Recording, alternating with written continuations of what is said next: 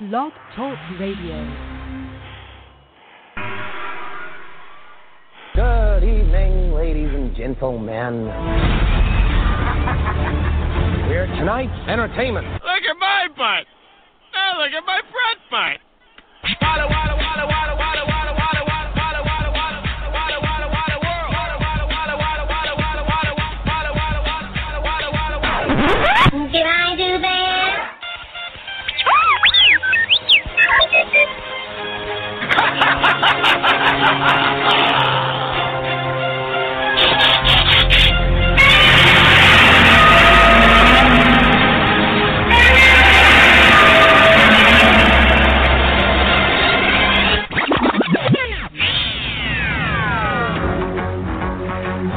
Circuit to the wave motion gun. Open the circuit. Gun chamber pressure increases. Is at full. All the ship's energy is now in the wave motion gun. I doubt anyone here would recognize civic virtue if it reached up and bit you in the ass. Oh, did I hurt your feelings? Well, Magneto's right. There's a war coming. You sure you're on the right side?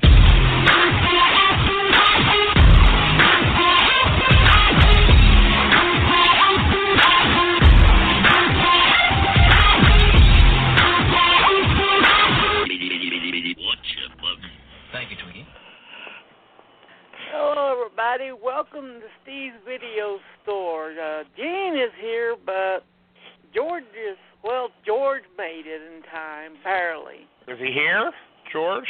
Yeah. You're late, Of course I'm. George. What do you think? Good. I have to be fashionably a little bit late. You weren't that late. Yeah, that's well, that's the thing. I'm I'm I want to be a little fashionably late, but I'm German, so it's it's kind of hard. right. Just have Well, here we are again, children. Show, but it's nice that you're actually being able to get the fall show out. Barely, but it's happening. Are we talking about this week's box office? Well, I thought I thought this we week had I time. think it's please. uh, still the Zero tax zero. What? what? Tax collector's number one at the box office. Nothing. This has been the summer of drive-in and B movies being number one at the box office again. Right. Well, America needs a change. So good for America. So, how you been? this has Steve. not been a good year. That's all I gotta say at least. Steven. Yeah, Can you hear me, Steven? yeah. Just making sure. All right, guys. So, who's talking first? This is dead air. This is no good. Yeah, well, Is there anybody listening out in the audience? Where's all Are we the co-hosts? only three tonight? yeah. I had a family Well, Zoom meeting that had more people in showing it. up, but that's a surprise for the audience. Somebody else is coming later? Yeah. Oh, okay. Cool. Very good. so, uh, anyway, guys, uh, how are you doing? How is everybody out there tonight? Hello, keep, Steve. uh, Thank you for having us back. I appreciate it. Is this the this is the pre Monsterama show? This is the actual Right. pre Monsterama show. Yes, we very tried to give people enough of a heads up, but they only got about a half an hour. So I hope some of the regulars, you know, tune in tonight if they're not So- watching Laverne and oh, Shirley on wanna get as much MeTV. So I was have watching Laverne and Shirley. I know you Yeah. were. I wanted to get as much in before I have to go in with all the crap I got to deal with next month. It wa Hector wrote Laverne and Shirley's name on the bathroom at Shots Brewery today. It was not very nice. Yeah. Oh no. Yes. In between my time in the pool, I was out in the pool, and then it stormed, and I came in and watched Laverne and Shirley. Yeah. and I'm coughing really bad today, guys. I'm sorry. I have uh some allergy issues from uh, all the wind and dust that got kicked up by the storm. It lasted for 15, 20 minutes, but I'm doing pretty good. So let's talk about it, George. Good. What what are we doing Friday night? What's happening at the drive-in on Friday night? Well, Friday night we have the return of the Blood Island movies. Um, we have been waiting years to show these Blood Island movies. Um, I've been wanting to show them since the beginning. A few people have asked me about them.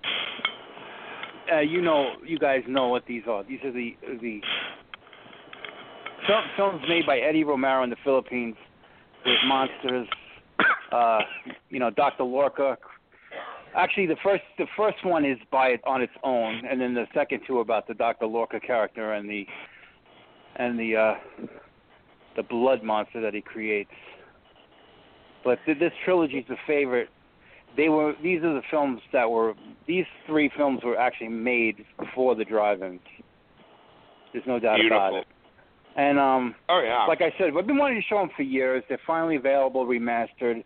I'm licensing them directly from the uh, from the uh, gentleman who's running the show.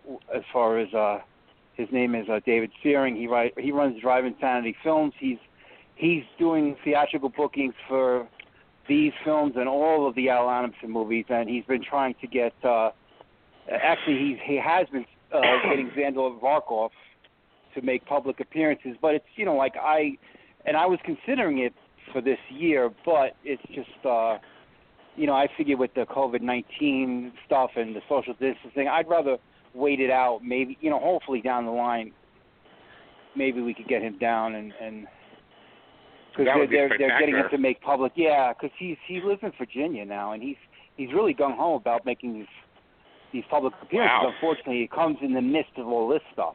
You know, he hasn't been to any Sure. so it would be a great guest just for that because you know he's one of the classic, at least for our, our for us, he's one of the classic Draculas.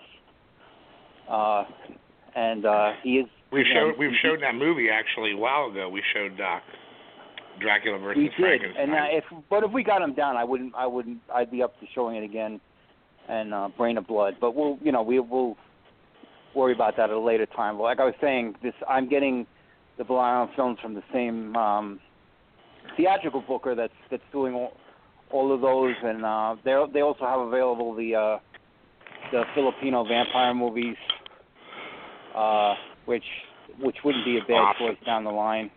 You know, Nope. all, and all the Al Adamson films. But uh, you know, the Al Adamson films is a, definitely an acquired taste, as we know. I think a few think of them he- would work. Yeah, a few of them. You know, will I think work. I, I mean, think you know, there's a few that we could definitely show. You know. well, well, we'll talk about it because they're available, and uh, you know, I, I I would love to bring I would love to bring those because, like I said, those are these are the films made for the drive-in.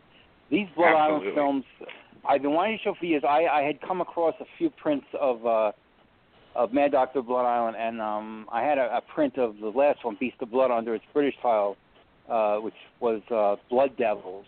And and the, the problem was the prints were just like really beat to hell, and they were, I mean, colorless, scratched up, and like just missing whole chunks of footage. And it's like, you know, I I mean, I'm I you know I can't I can't show that. I, I you know so now they're all remastered and uncut and restored and Beautiful. and Sure. It's just going to be great, you know. And I love that whole island theme. That's when kind of what's going to be happening. Terror is a man become part. They start. They started booking Terror is a Man as part of the Blood Island series. Because it is part of Blood Island. It was the first one. It's considered the first one, and um, I, I, I remember I, I was talking to um, to the to the Severin people because they're, they're involved with this uh, David Gregory who runs Severin, and they were trying to decide what they should put when they did the Blood Island box set, which I think has since sold out. When they put out the, Yeah, the, is. the Yeah, Blood Island it's film- gone. yeah, when they put them on Blu-ray, they were trying to figure out what would be the fourth one, and some people said, "Oh, it should be Brain of Blood," and others said Terror is a Man because it's really like the precursor to the Blood Island films, and I think they made the right choice because Brain of Blood does have that Blood Island feel, but it's not made in the Philippines. It's not. Uh, it's it's nothing like those films. It it has that feeling, even though it was an Al Adamson film shot in California. Well, But it uses the Terror is a Man music. also. Terror yeah, as a Man well, also as has Man a much more definitely is respectable. the precursor. But we're showing it last because uh, I don't know. I don't know if it's an asshole slot movie. I don't know. No, actually, Blood Island are all good. But I can understand why you're showing it. Get the free, get the the Doctor Lorca Every every time out of the every time you talk, then, talk uh, Steve, I'm losing I'm losing the volume. I'm not. I don't know what's happening. On what? Can you hear us? I, can you guys hear me? I'm not hearing anything. Yeah, Yeah, we hear you fine. yeah. Hello. Hello. Yep, you're here. Should I text him and tell him? But, Hold on, let me see. Yeah. Keep keep talking. I, I'm going to text him you. and then. Okay. Can you hear me? Yeah. I think you're booking it right because you get the the three uh, Doctor Lor the Doc Doctor Lorca trilogy out of the way, and then the fourth official one, which is Terror as a Man. Right. Hold on. Can you hear Trying me? Trying to get to. it. Yes. Okay, I got I you. On, I put you on speaker. I'm hearing you on speaker, but for some reason the other way I didn't see it. Now, well, I'm Well, sorry. I what was Steven you saying? and told you. What happened? I texted you and told you. I To can hear on- you. put- Oh, I'm sorry. I apologize for all that. I really wasn't hearing anything. All right, great. But what So- I said is, uh, what your book, the way you booked it makes sense because you're getting the Doctor Lorca trilogy out of the way, which is most people know the blood as the Blood Island films, and uh, then Terror and the Man, Terror as a Man is the follow up. But Terror as a Man was made earlier, you know. Yeah, I know. Right. But but I think it I think it was last because it's it's kind of like, uh, you know, it's it's not as uh it's it does not taste as well as the other ones. Although it's it's a Well, well-made it's more movie. of a classic. It's more of a classic Exactly. film. It's not as it's not as drive-in sort of out of control exploitive as the other ones are. That's the thing. No, it's more subdued. It's like um, it's kind of like a like a classic take on um, Old, Dr. old-fashioned horror film. Right. Yes, Yeah. very much. Bingo. And just the presence of Francis Lederer kind of, you know, adds to Yeah. that. Agreed. Yeah. Absolutely. Totally. So that's what we're doing on Friday night, and on Saturday night, George, we are doing what? Okay, so so driving Super Monsterama never had any um, Toho films Nope. yet. So we finally got a couple because uh, we got them from Universal. And um, so we're going to start off with King Kong versus Godzilla, which is um, in anticipation. You know, I always I always try to market this to people who maybe aren't like uh, as big as as big as fans as we are. You know, maybe maybe they see you know they know that there's a King Kong versus Godzilla set to come out in the future, and um, when it does, it'll probably be a blockbuster.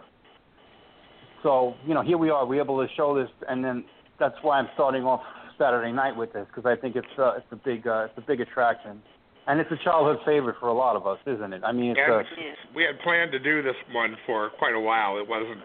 This didn't just come up. We talked about the combination of that and King Kong Escapes almost what two years ago. We had talked about it, so this wasn't something that we just suddenly came up with. But we also wanted to make sure that it was screened before he, as he said, the new movie comes out next year. So it's perfect timing.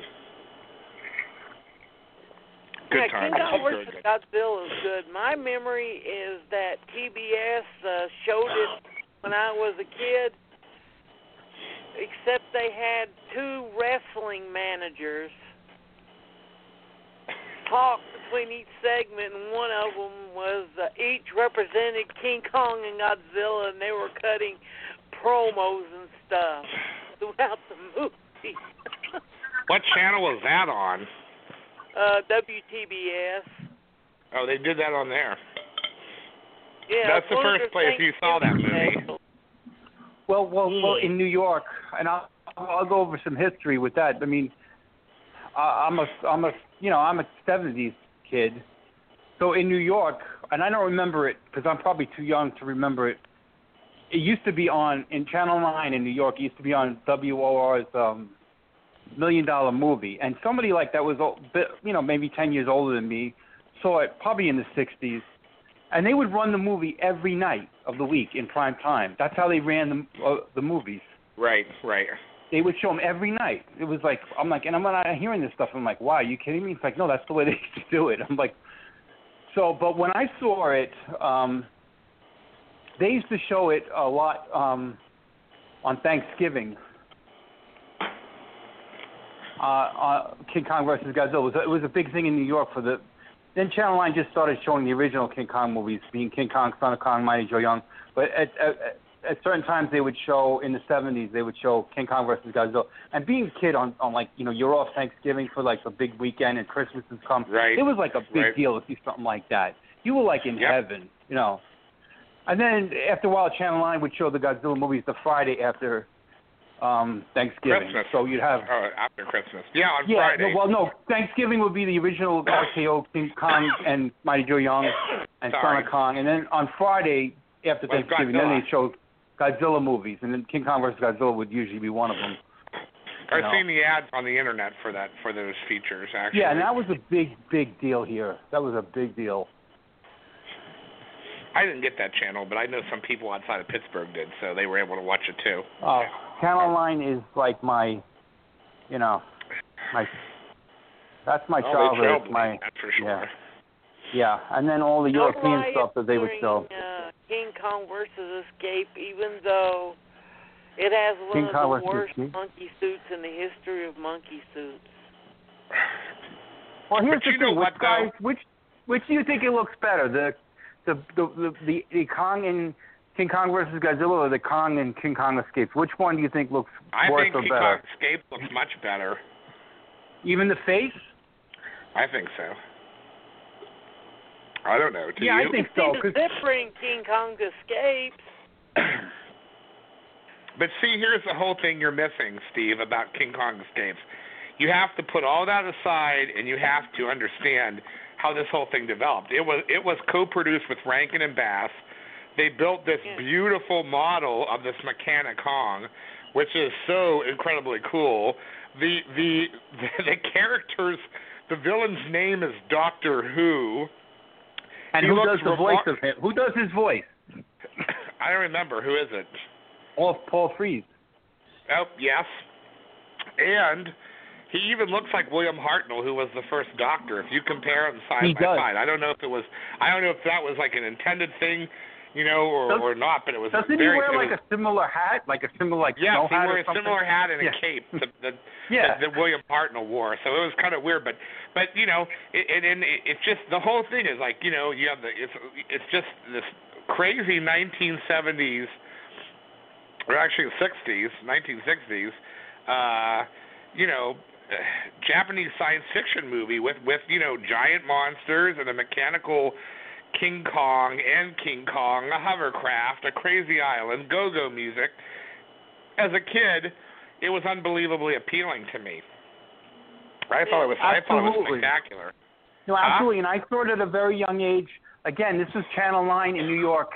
They ran the hell out of King Kong Escapes, too. They had that movie. And I remember, I'll tell you one, I'll tell you a couple of stories. I've seen that on TV really quickly. One of them, I remember, I, I'll never forget, 1976, my birthday. It was on a Saturday. and It was on in the afternoon. So that was like a big, that was like a birthday gift to me. And I was going to have a party like later in the day. And I remember like one friend was over early and we were watching it on Channel 9 yes, and it was like such a big thrill. Like that, this was the movie on my birthday, and Yeah, you know, and I'm like, yeah. what? I'm turning eight years old, and then I remember one night on a Saturday, and I was never like a big sports fan growing up. You know, I'd watch, I like baseball and stuff, but like I remember Channel 9 used to have the the New York, um, I think it was the New York Islanders or the Rangers, and they would they would run like the hockey and the hockey games, of course, would run into. So King Kong Escapes was scheduled to come on at whatever time, nine, ten o'clock at night, and I'm like waiting for this damn hockey game that's going, you know, going on forever. God, for King Kong. Escapes to come on, and it, it actually came on, and they didn't they didn't you know they didn't you know preempt it or anything. They showed the whole movie in its entirety, and so I have like I have like an attachment, a childhood attachment to that movie, you know, because of those, those kind of stories. Well, Yeah, it's amazing. I- I biggest think- story about King Kong when versus Godzilla when we. I don't think it was until the '90s that the whole myth was debunked that they had two endings to King Kong versus Godzilla. The Yeah, that's a good point. one had King Kong win, which he didn't. And the, Right. and the Japanese one had the ending where Godzilla wins. Now wasn't wasn't that like a Forry Ackerman uh, Correct. in It was Famous originally Monsters mentioned, originally mentioned Yeah. in Famous Monsters magazine. Yeah. But you know, the Godzilla suit is awful in that film too. The the, the Japanese actors are wearing blackface. I mean, it the movie is just a clusterfuck of a of a Toho film. Um, it's a fun afternoon movie, but if you're comparing it to any of the other Godzilla films, you're wasting your time because it's just not on mark with the other Godzilla films. You know, there's, there's it's just goofy. It's a goofy movie. You know, it's almost it's almost like a parody of Godzilla movie, a parody Godzilla movie where it's like, okay, he's gonna fight King Kong, but we're not gonna take it serious. We're gonna make it kind of funny and silly. Doesn't Godzilla shoot Kong in the crotch with his breath at one point, or in his butt, or something stupid? Yeah, it looks like his stomach or something. Yeah, or yeah, yeah with the rock. So with the, when he's swinging the Right, rock right. with his tail, yeah. right. Well, so, it's the first of the it's the first of the Godzilla movies where they where they they, they do get tend to get silly. yeah, a little you know, goofy. before he more, became more of an afternoon, a children's feature than anything else, right? But often overlooked for years. I mean, it was not a movie that I remember running in, in syndication quite often. I think I didn't see that film until it was on on a Saturday on a Sunday morning, and George, I think it was with that same set of American International uh, films. I think it was distributed with. I mean, maybe I'm wrong about this. Who distributed the Gamera films? That wasn't American International, was it? Did they pick those up? Or? No. Yeah, well, AI, AIP TV. AIP TV had the bulk of the okay, Gamera movies. because yeah, I, I remember. I think Godzilla was on. They were running. It's very odd, but for a short period here in Pittsburgh, they were running a 10 o'clock Sunday morning uh, monster movie, and the Gamera films were on there. I remember seeing Invasion of the Star Creatures. I remember seeing. I think King Kong versus Godzilla was on that, and so was Johnny Sokko and the Flying Robot, the feature film. yeah, with Voyage like into that, Space. so. Yeah, yeah. Voyage into Space, right. And um at any rate, uh you know, it wasn't a movie that really showed up. I remember Rodan and Ghidra and maybe Mo- Godzilla versus Mothra was the one that was very prominent. I used to see that one quite a bit. Godzilla King of Monsters. I never saw Gigantis the Fire Monster uh that often growing up. I mean, they were just it seemed like they're in this particular area we were only getting the same Godzilla films over and over again. We weren't getting Yeah, anything. the AIP uh, Toho package. Right, and we would get Matango, you know, uh Atragon, um I'm trying to think what else. Um I don't remember the the running. Space Mon- Yeah, AIP distribute a lot of the Toho's to TV. You like you said, Right. uh yeah, Atragon, Dagora. Well, they released some of those theatrically too. Like Atragon Right, was an right. AIP, Right. but but some of them went was sold straight to TV, like Attack of the Mushroom People, Matango, like Dagora, like um Did the TV print of Mothra Like the have Gamma a movie. bizarre uh, AIP title, which was What was? Godzilla versus the Thing? I saw it as Godzilla versus the Thing when it was out originally. well that was the uh, the theatrical title too. Right, and it didn't make any sense to me why it was. As a kid, it was another one of those weird things where, even as a kid, I thought it was absolutely idiotic that the American version, you know, that the the the twins, the twin fairies referred to it as the thing, and you knew that it was Mothra. And even as a kid, I thought this is just fucking stupid. You know, bring the movie over here, because you know we were reading about these movies in Famous Monsters magazine, so it was the only reference point that we had. It was just ridiculous to change the name to The Thing, and you know you've seen the movie The Thing growing up, and then you're like, okay, there are two things, right? Yeah, well, don't forget, uh, Godzilla Raids Again was uh, shown over here as Gigantis the Fire Monster. right, that's what I said. We never that never aired here. I, I never saw No, it. No, you know that's another one I never saw. I remember seeing it on Channel 11, like, but later, like I'm I'm thinking like the 80s. And um, Yeah, I don't know why that was not on later. TV a lot. Yeah, that was Warner it Brothers showed up, released it it showed up a lot later. It showed up a lot later. Later it did, yeah. It's not a good movie either. They're But puppets. it was I like mean- the Lost Godzilla. That was like the Lost Godzilla movie as far as in as far as me growing up in New York on TV. Sure. all the other ones were on TV, all of them, all of them, Right, but not that one. up to the, you know, Terror of Godzilla, which which played like shortly after it was in the theaters. It was already on TV on Channel Right, Seven right. on the 4:30 movie.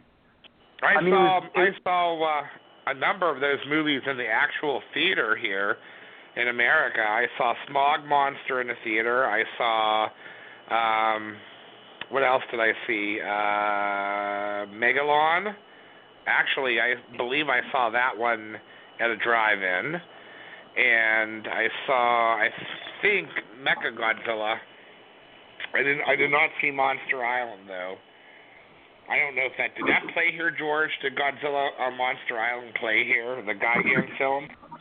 Yes, uh, under the title Godzilla on, on Monster Island. Yeah, I never saw that in the theater here. Yeah. I saw it on TV. I thought I think the that theater. got I think that was that that release was for some reason uh not as wide as some of the other ones. right. And Yeah, I Megalon only Megalon. got a wide release because King Kong uh, was uh, out. The Dino De Laurentiis title. Yeah, the poster was terrible for Godzilla versus Megalon. It had nothing to do with it. It had Godzilla and Megalon on top of the World Trade Centers, which was absolutely an embarrassment. Yeah, and No, but they're I- thinking, I didn't oh, see it, but I do remember it You're playing. Thinking they're Yeah. standing there going, "Oh God, don't let me fall! Don't let me fall!" it was terrible. It was a terrible. And I remember seeing I remember watching uh the that primetime special with uh, John Belushi hosting in the Godzilla suit where they practically showed the whole movie on on NBC. I remember Forgot watching about that. I I remember watching that with my father in the living room when it was on. I forgot about that completely. Yeah, and I think yeah. it was like the movie was still in the theaters, and they, I'm like, why are they showing the whole movie on TV? Yep, yep, absolutely. I Well, it was remember like an hour now. version of it, or yeah. Yep, I for, totally forgot about that. That was one of the most wow. bizarre things. And at the time I was a kid, I had no idea it was John Belushi in that costume. I found that I found that out much later. I wonder why they decided to do something so strange like that and involve John Belushi. I mean, that's very. I don't know, but he did odd. wear it on the. He did wear it on Saturday Night Live when he was being interviewed by um Gilda Radner playing Baba Wawa. And it was Right. the same suit. Yeah. So they did. That was, was- part of promoting. They did get use out of out of it.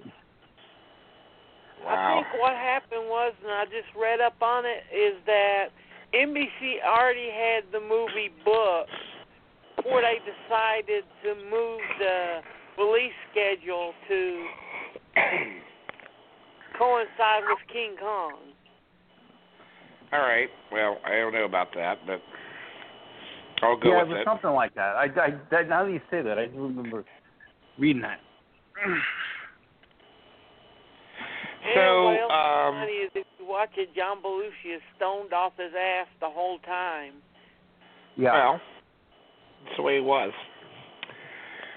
so, third movie that we have for on our Saturday night was moved from April, and it is what, George? uh, Let's the Legend save of that Creek. for a little later in the show.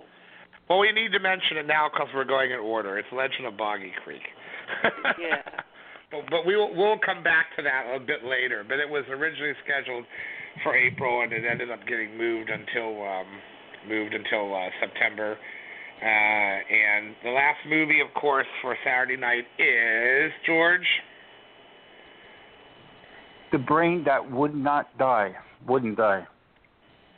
Sure reminds us of you, Steve. Kidding. Yeah. Anyway, uh, don't sound so enthusiastic. MST3K favorite, and one of those that we seen uncut on TV as a kid, and it blew our mind, especially that ending of it. The monster is very scary in that movie. Yeah, I've always just thought it seeing a guy I've get his arm ripped off was and the scary. blood hitting the wall on TV back then. You're like, what the? It was filmed in Tarrytown, that movie, from what I understand. yeah. Although I Yeah, don't know it where was, the um, locations are. Yeah, no, the producer Joseph Green was uh in New York. I actually got to meet him uh one time Wow. the screening. Yeah. Wow. Impressive. Yep, the, he was a producer director. He directed it. I mean, he was a film distributor that was his office was in New York. I was at his office. He's passed away now, but Wow. um yeah, he was a really really cool guy, you know. And, Very um, good. Yeah, he was a, he was a, he only I think it was he only directed a couple of films. Some films uh he was I remember he was trying to get a biker film. He told us he was trying to get a biker film off the ground with AIP or something and it just it never it never was finished and then he did uh he did maybe one or two other films that didn't get much distribution as far as being a director, producer director, but his his main thing was uh distribution, Joseph Green Films. They actually distributed um a couple of Jess Franco movies, Kiss Me Monster and um uh what's the other one that goes with that with the two girls? Uh Oh, the Uh, Red Lip shit. film. yeah. Those two films he I think he distributed. Sadist Erotica. What was the other one? Those The two. Red Lips. What was it? Bloody it was, Lip. It was That called here. I don't know what the title is, but they're called the two Red Lips films. Lips but here of they Blood. call yeah. In the U.S. they were called Kiss Me Monster and Sadist Erotica, and he he I distributed love them those here. films. Yeah, Right. here's a little trivia for you. Yep. I have Did those on he, DVD. Uh, distribute uh, Succubus too from uh, Franco? No, actually, was that was AIP distributed that Trans American But it Film. has the same actress as Kiss Me Monster. Yeah, Janine Reynaud. Yeah. Yep. She has a very interesting look for sure. No doubt. So, all Yeah. right. You So what what are we will talking about ever next? Show some uh, Jess Franco during the fall one. What? Yeah, I don't see why not. You you you don't want to know which ones, but yeah, I, I think I think I think I think it'll happen if we're still around. Jess Franco. Kiss Yeah. Me Monster. well then. So a couple things to know about the show in September. We will, this for this show because it's sort of a different kind of uh, happening because of COVID nineteen. We won't be doing any um, photo ops for, during the show. We're not doing a group photo, um, nor am I planning on having anybody dressed up and walking around um, to do any photo ops because we will be practicing social distancing at the drive-in, and we are also asking that everybody wears a mask this this time round. If you're outside of your vehicle, you should have a mask on. So that's really all there is to know. Is there anything else, George, or is that pretty much sum everything up? Yeah. Yeah, wearing a Well, mask when you're indoors say. is, This is, is a very special thing that they're actually getting to do it, and it's our job as fans if we go there to respect Right. rules. Right. Absolutely. George, what were you saying about it? No, I was saying, like Gene said, we, we're definitely. I spoke to the uh, to the manager of the theater, and definitely we we agree about uh, that. We we highly recommend and and and we're gonna, you know, definitely enforce, you know, wearing masks indoors when you're in the concession stand, uh, when you're in the bathrooms. Now, don't forget being at being at a drive-in in your car uh, is the best place to be as far as a public event right now. Uh, here Right. in New York, they're doing, um, you know, drive-in concerts, drive-in, uh, Yep. whatever, uh, even religious services because it's, you know, it's the safest place to be. So we're we're ahead, we're at a head start, you know, with this as it because of that, which is good. Now, you you know, I think people I think people will come to this are educated and and know what to do and. You Just know, there's plenty of space. social distancing. Yeah, right. there's plenty so, of space on this property for social distancing, and we just we just want everything to go smooth. Everybody to play it safe. You know, don't be idiots. Right, if the bathroom looks full, then stay out of the bathroom. If the if the concession stand appears to be full, stay out of the concession stand. I know. I think that Riverside has has marks on the floor or something for its the distancing through the through the the checkout line or the ordering line or something. I believe they do. I'm not 100% sure. I think they have, but I you know just Yeah. limit the amount of people. You know, if you see people lined up going in, get in line, take your time and just try to keep social distancing and you know do what you have to do. Wear a mask if the bathroom And, uh, has a number of people. Stay out of the bathroom until the the you know until everybody's out is pretty much what you have to do. And, uh, Um, this is for me, and I hope you agree. Uh, if you're going, if you know it's a big time, like a half hour before showtime, when everybody's going to be buying their dinner, right. don't Yes. pick that time to go to the Monster Bash guys and buy DVDs, T-shirts, and souvenirs. Wait for the movie to start, Right. or during the ads before the movie.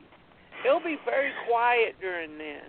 Well, I think we've all been practicing this social distancing thing and the mask wearing thing for a number of months. So, you know, you And- go to grocery stores, you go to Lowe's, you go to Home Depot, you go to Walmart, you go to these places, and you see a certain amount of success with social distancing and a certain amount of success with mask wearing, and you know, it's just the way reality is and you know the United States and human nature.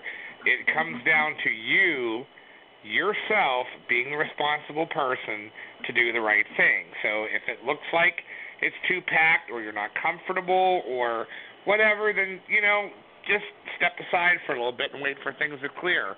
I mean, you can't guarantee 100% that everybody is going to follow rules, but if you follow the rules, you're one more person that's adding to the success of those rules. And I think that's what George was saying about being responsible. Yeah. So we're asking people to be responsible. You know, do it. And I want to like I want to. What Steve was saying is right about the you know going to the Monster Bash Creepy Classics table at the right time. Don't forget too. I mean, you can, you know, you you anybody listening can that wants to buy something specific from those guys. They can you know, you know, email Creepy Classics, ask them to bring you know bring it, or if he if he's going to bring I don't know a certain DVD or a magazine, whatever. You know, you could say, can you you know put it to the side for me? So you can contact those guys ahead of time if you don't want to spend a lot of time, and maybe they'll put together the, you know, save to the side what you want to purchase, and um, you know have it ready for you where you can come in, go in and out too. So I mean, and I've seen Ron do that on a regular basis, where he's just like you know he's got somebody's package of stuff they want ready, ready, you know, ready there, there and then. And the same thing, I, I believe. um the the river the the concession stand has pre, you could pre-order food online, and I'm I'm, Yeah. I'm almost positive that's going to be applying to this.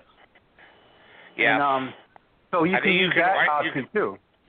I think you can order from the safety of your car and then wait and and go pick stuff up. Yeah, In fact, in fact, I know you can. And there's going to be online tickets available too, where you can purchase the tickets online. We'll have all that information up because that's not going to go up until you know a couple weeks before the actual show. So we'll just keep on looking on the community page, the Riverside page, for any kind of detail like about Yeah, that. and they are handling the ticket sales. They 100% the Riverside is handling the ticket sales. So any questions you have concerning tickets or anything, please contact the Riverside. That's not something George can take care of for you. They are they are handling it themselves. Is there going to be a And T-shirt by the- and and by the way, too, hold on, let me go back one second here. If you order online from your car the food, they will notify you when your food is ready to go pick up. That's another service which they're offering Oh, to people that are at the drive-in. So they they've got a nice little system working out for them, which people should take advantage of. So But you know, you can't order food deal. from Kentucky. You can't order food from Kentucky and expect them to come and deliver. it. No, no, you cannot. so they are set. They are everything is is in place for that as well. So that's a great service that they're offering. That'll actually probably free up a lot of the waiting. You know, sometimes they get a bit overwhelmed with a lot of people in line, and this will actually free up some of that line, which is a good thing for them and a good thing for people. So that's that's a positive. So yeah, so we're looking forward to this. We've got some we got some precautions in line here, and you know we think it's going to be a safe time. But again, it's up to the people who are attending to be the responsible party and do the right thing. You need to wear a mask. Period. So, any other questions, Steve? Any other points of interest are you, here? Because I you can't think going what else. to have a T-shirt this year? George, I don't know. I I speak. I don't. we don't know yet. Has Ron said anything to you? Ron said to me that he didn't think that we were doing T-shirts this year, but that was prior to George announcing the full line of films. So at this point in the game, I'm not 100% sure. I would say check the web page for that. Check the Facebook page if they're available. If Ron's doing them, um, we'll have them up on the page. The information for people to to do pre-orders. At this point in the game, I don't know what he's doing. So, you know, he did, he he said he was not sure because he this was. But I, I mean, I talked to him. I think it was about my God, how how long has it been since you announced the full lineup? Three weeks. So I don't know. Yeah, what he's something like that. Yeah. we will have it up on the page. We're a month away from this, so we have some time here, you know, to mm. play with. But yeah, good stuff. Are we seeing you this year, Stephen? No, I got to take care of medical issues. I got a laparoscopy on the on the fifth, and uh I'll be getting the results. I'm probably going to a big hospital in Nashville towards Oh, the end boy. of the month and in October. Well, I hope you do well with that. Sorry that we're going to miss you. I'm gonna miss you sure, 'cause like I said, it's a sweet lineup. I mean, But but but Steven, we want to have you. We want to have you on the uh, streaming show Labor Day weekend. Yeah, we're doing a Labor Day weekend show. We thought we- it would be great to have you on because you um always have us on. So maybe if you're able to, you know. yeah, oh, I'll be able to. Reciprocate. It, uh, it ain't till yeah, the well, I definitely want you on that show. So Yeah, we gonna talked about this lineup quite a for bit. It, or have you not announced that yet? For what? The movies that we're going to show? We don't Labor know Day yet. show. Yeah, the We I don't, don't know know what movies gonna- I we're was showing thinking until of, like uh, Thursday before. well, yeah, I was thinking. I was thinking maybe we show one one movie each night. I don't know. We could do Yeah. two. I don't know. I wanted to do more like a magazine show about the. We're doing like a like a monster like a monster rama magazine, like PM magazine kind of style. And we're gonna we're gonna be talking pretty much the same way we're talking on your show now about you know the about uh, the movies that we're going to be showing and the you know the the PPE safety protocols for the Yes, event. exactly. You know that we expect people you know to to to do that and just stuff like that. So yeah, I mean it's going to be all Since right. it's a month, you can get some sweet masks so you can uh, wear it. Go to the Monsterama style because I've seen people selling Frankenstein masks, Dracula masks. Well, you know, somebody I had said to George, we George and I talked about this, and ironically, a number of people had approached me and said, "Would we be willing to print up Monsterama face masks for this event, you know, to hand out?" And we're not going to do that. And one of the reasons why is because people would throw them all over the place and leave them behind, and that's a safety issue and, and inconsiderate for the Riverside to have to clean up masks that are thrown all over the property. So we're not gonna we're not creating any we're not printing up any kind of masks for this event. You know, we're not going to be doing that. So, and I just appreciate the suggestion. You can get. Oh yeah, you can buy ones that would be themed towards that night, but I'm saying we're not going to be printing anything promotional wise. It's uh, a mask. So we're not. That's not going to happen. But And if you did, what's that? I would have like green splotches on it and have say to keep the blood from the Blood Island monster from getting in your mouth. oh God. yeah. Okay, Steve. That hey, sounds it good can't to me. not be as tacky as the green as the green blood serum they gave out when you first watched Monster of Blood Island in the theater.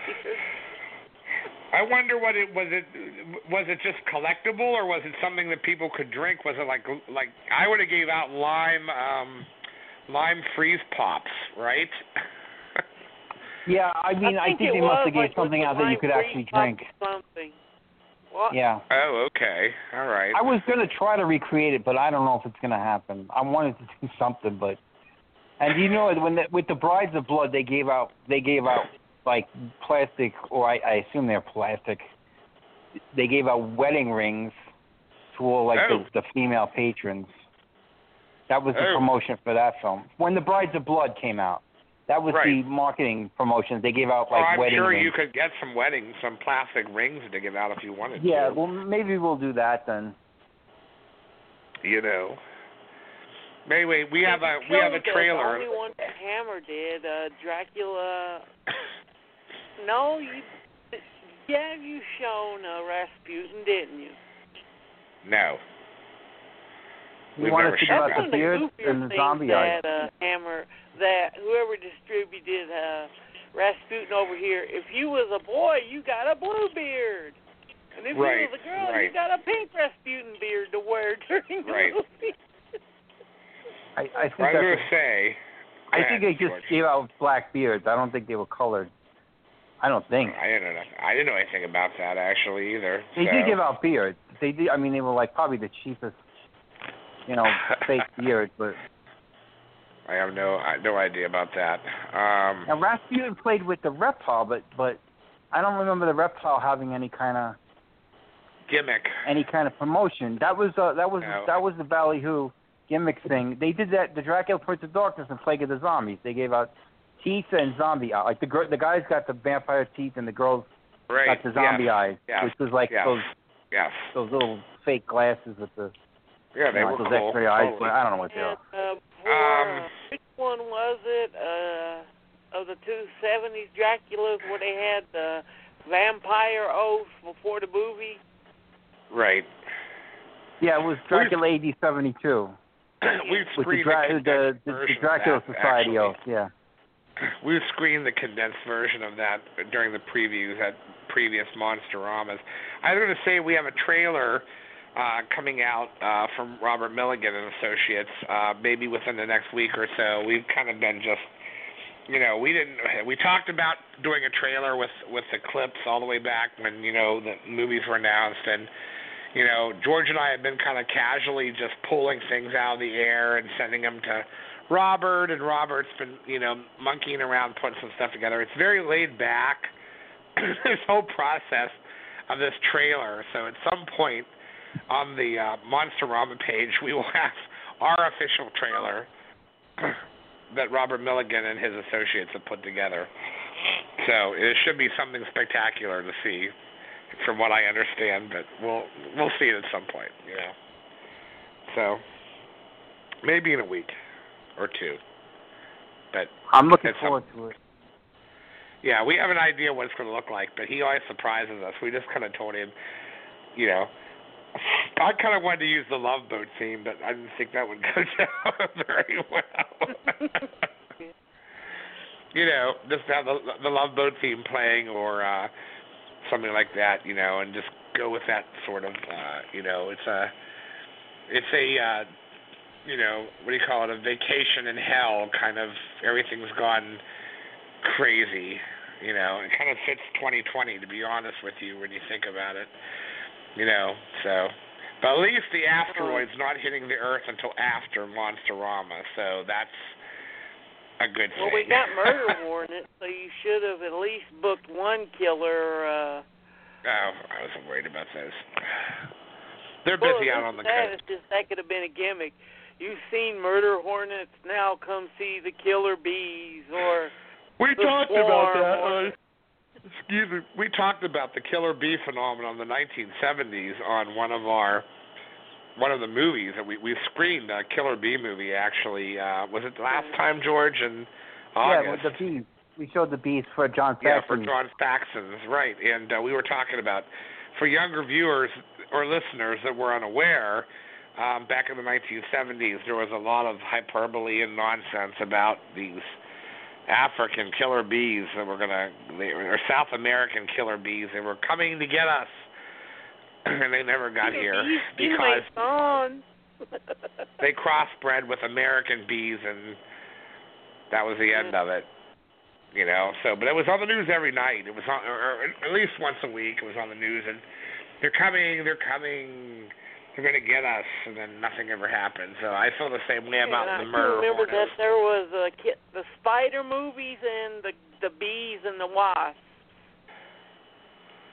Well, wasn't any wasps, just mostly bees and spiders. these killer hornets are, if I'm not mistaken, are what Washington and Oregon, and that's it. So I don't think they're anywhere else in the United States. So they're, from what I understand, last I heard, which was this past week, they were rapidly tracking down possible um, hives or whatever and planning on getting rid of them. So you know, it's hard to say. I mean, and, and again, I don't know exactly what's going to happen with like winter and all that if they're going to survive the winter. It's easy to assume that killer hornets are going to destroy the United States, but I think our climate might be a little different than where they're originally from. So I don't know. And but this anyway. has me excited because this is not the generic 80s night that 99.9% of the drive-ins are gunning for. Right.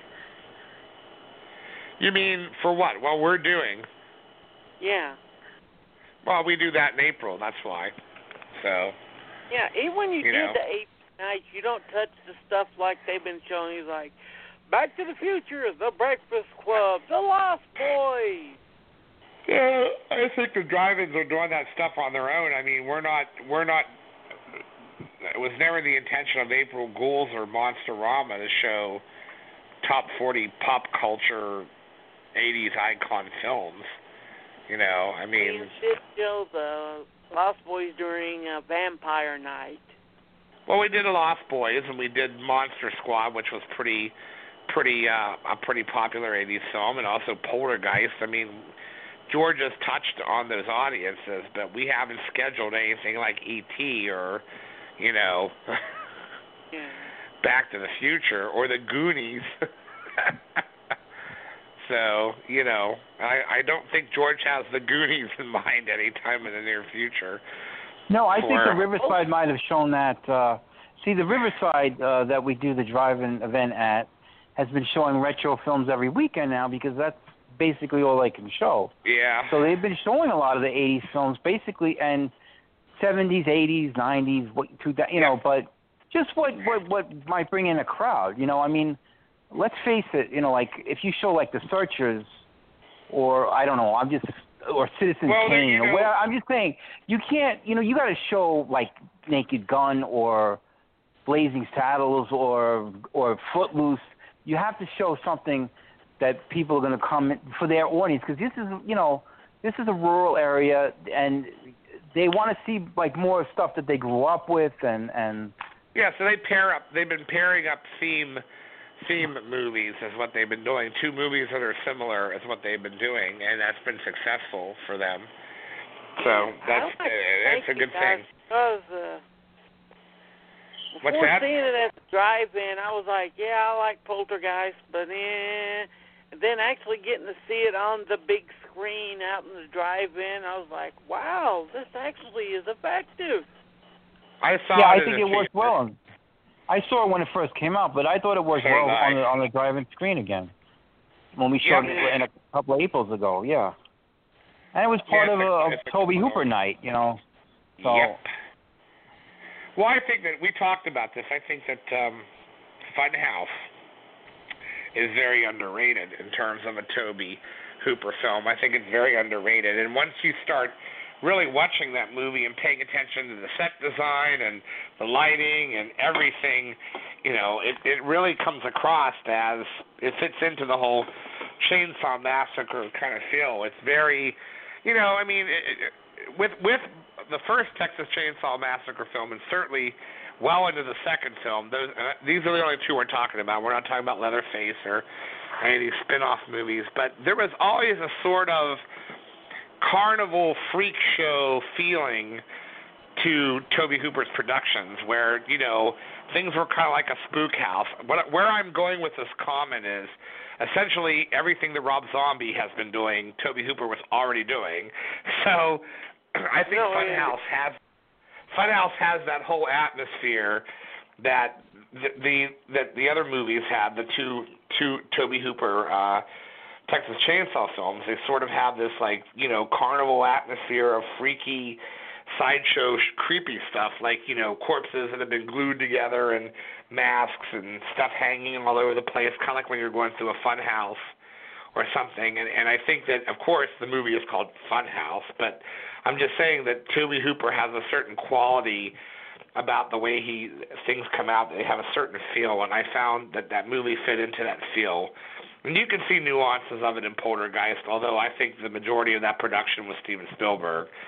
Um, there's Yeah. just a certain way that a certain way, and even I don't know. I was gonna say even in Invaders from Mars, the underground caverns and stuff, they all sort of have that, you know, again, Tobe Hooper kind of goofy funhouse feeling or whatever. There's just a certain feeling it seems to go with his films, and Funhouse absolutely is the epitome of that. And I like that movie a lot. You know, I ended up buying the Blu-ray, which is something I thought I would never do. Um, around the time that we screened it, I thought, you know what, I am going to get the Blu-ray, and I got the Blu-ray, and I was very pleased with it. And My incidentally, favorite part of uh, Funhouse is still William Finley and his daughter. I just love him as this bored magician who can do the tricks, but he's just so bored that he's just standing there Right. smoking while tap tap tap. Well, it's a, it's definitely an, it's a, it's another movie of his, like the Texas Chainsaw films, that have an eclectic and unusual cast of characters. You know, Yeah. very much, very much what character. Rob Zombie tapped into when Rob Zombie did House of a Thousand Corpses, and everybody loved that movie, and including myself because I lo- I like that film because it was such an homage to 1970s uh, horror films and certainly to Tobe Hooper. But I mean, I don't have a I don't have a very high opinion of Rob Zombie. I don't I, I don't like what he did to Halloween. In fact, I despise what he did to Halloween, and I just feel like he's making the same movie over and over again. So, um, you know, he is redundant to me. Um, I saw a movie that, this past year that came out uh, direct to video called Haunt. I don't know if you caught that movie about this this haunted house that sends out these invitations and lures kids to go to this haunted house, and, and these kids go there, and it turns out that there are these mutants, monster things that are running this haunted house and killing kids. And I, ha- I have to tell you what, thumbs up for that movie. I'm not a big fan of a lot of modern films, but I really liked Haunt. I like the artwork for it. I just like the title. Um, I, I like I, I like the fact that it was extremely reminiscent and an homage to something that would have been done by Tobe Hooper. So I gotta say, thumbs up for Haunt. And it's not overly gory and disgusting. There's some some some pretty um, explicit things that take place in the movie, but it, it, it's not it's not 100% relying on um, relying on gore to make the film work or jump scares. So I liked Yeah. it a lot as well. I thought it was a good movie. Jump scares. That's the problem with I have a lot of modern days is that ninety percent of their scares are the jump scares. Right. I remember reading. I, I, I've talked about this before on your show, and and George and I have talked about this. I remember reading reviews for The Witch. You know, and these people were these kids were on Rotten Tomatoes or whatever, IMDb or you know, where these different online rating services, and they they they all hated The Witch, and they were all saying a good horror film is jump scares and loud noises, and this movie doesn't have any. Well, you know what? Fuck you. That's not what makes a good horror. That's not what makes a good horror movie, and that's why that's why fans of of George and I's age, you know, are superior to kids today that watch horror films. I there I said it. I'm an elitist. That's the way I feel about it. I, I seldom meet younger people. Young ones who do that. I seldom meet younger people yeah, people today that talk- actually have credibility about what they what they like because they refuse to embrace the past and see what led to these modern films existing. George and I didn't grow up that way. We grew up aware of the older movies that led to the films that were in the theaters at the time because we were open-minded and because we had famous monsters of filmland. Kids today, young horror fans today have access to this a huge library of audio and visual stimulus on the internet and they still refuse to pay attention to older stuff. A lot of them do and and they're damned for that you you know if you're not aware of what led to the creation of these movies that you enjoy so well then you know what You- you're stupid that's what it comes down to you have to you have to you can't be a fan of just 1980s movies you know Here George and I know one person for in tonight for all particular. the listeners. what's that Hello there. Hi guys. hello welcome Hello. And this is Pamela Pierce. What's your last name? I forgot how to pronounce it. Barcelona. Last It's how you, you pronounce it Barcelo. It sounds like a W on the Yeah. end.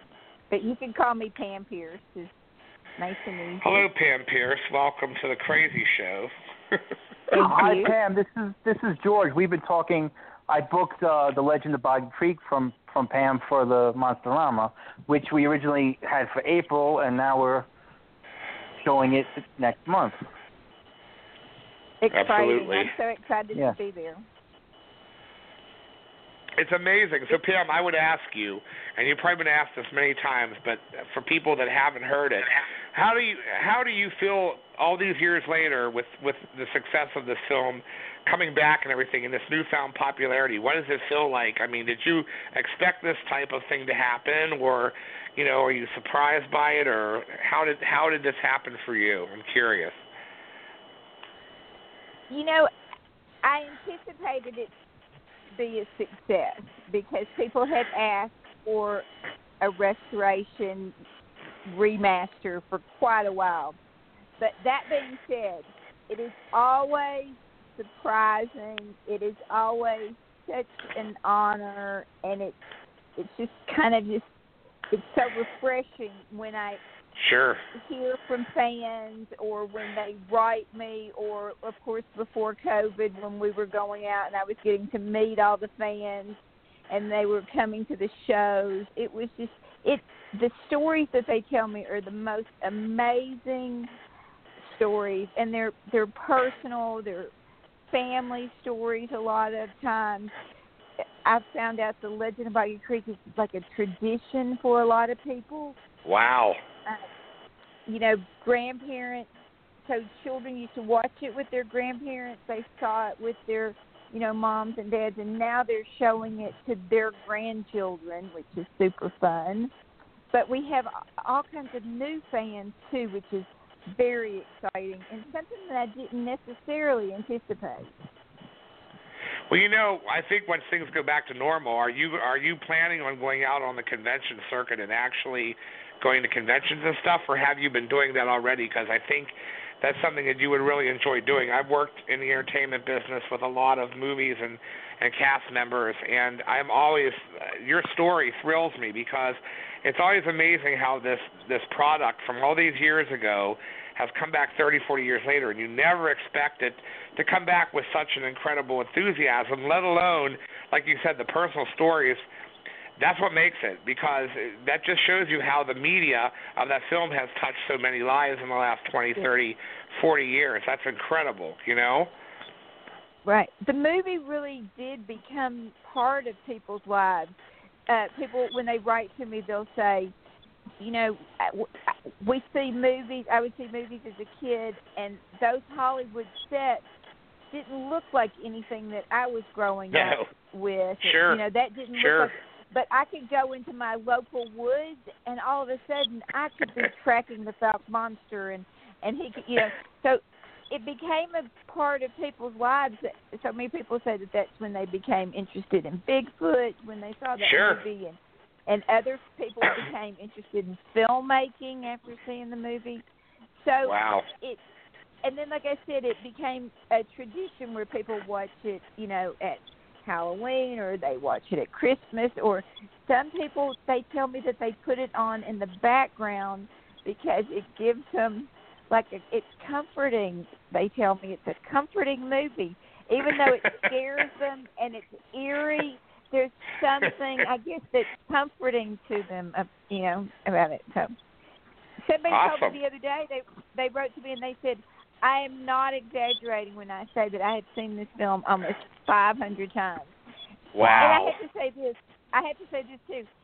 You know, for all these years in home videos, to, to the, you know, I mean, in '75 when the film was shelved, they didn't really even have home media. It was just No, starting no. to, you know, there was beta and that whole thing. Remember? And Yep. so, ever since it's been out there and home, it's been this poor quality pan and scan, which Yep. you know what pan and scan is. You're kind of just getting Yep. a thumbnail of the picture. So you had lost that wonderful, you know, wide angle that goes across and and my father shot the film like he was doing a painting or something. Like you know, if you look at those, but that was all lost in the in the bootleg. But it's a testament to the story that it it remained popular. It became a cult classic. You know, all of those things, and people love their bootlegs. Somebody came um, to one of the shows last year and told me that that their dad had actually been buried with a copy of his. Wow. Of his, yeah. So it, it's crazy. But let me say this too: the story is a wonderful story, and and the Legend of Boggy Creek is a documentary. It was released as a documentary. They didn't have docudramas back then that pioneers the docudrama format, but basically, it's a documentary about this community that has these encounters with the Bigfoot. That's what it is. And that subject matter is very relevant even today.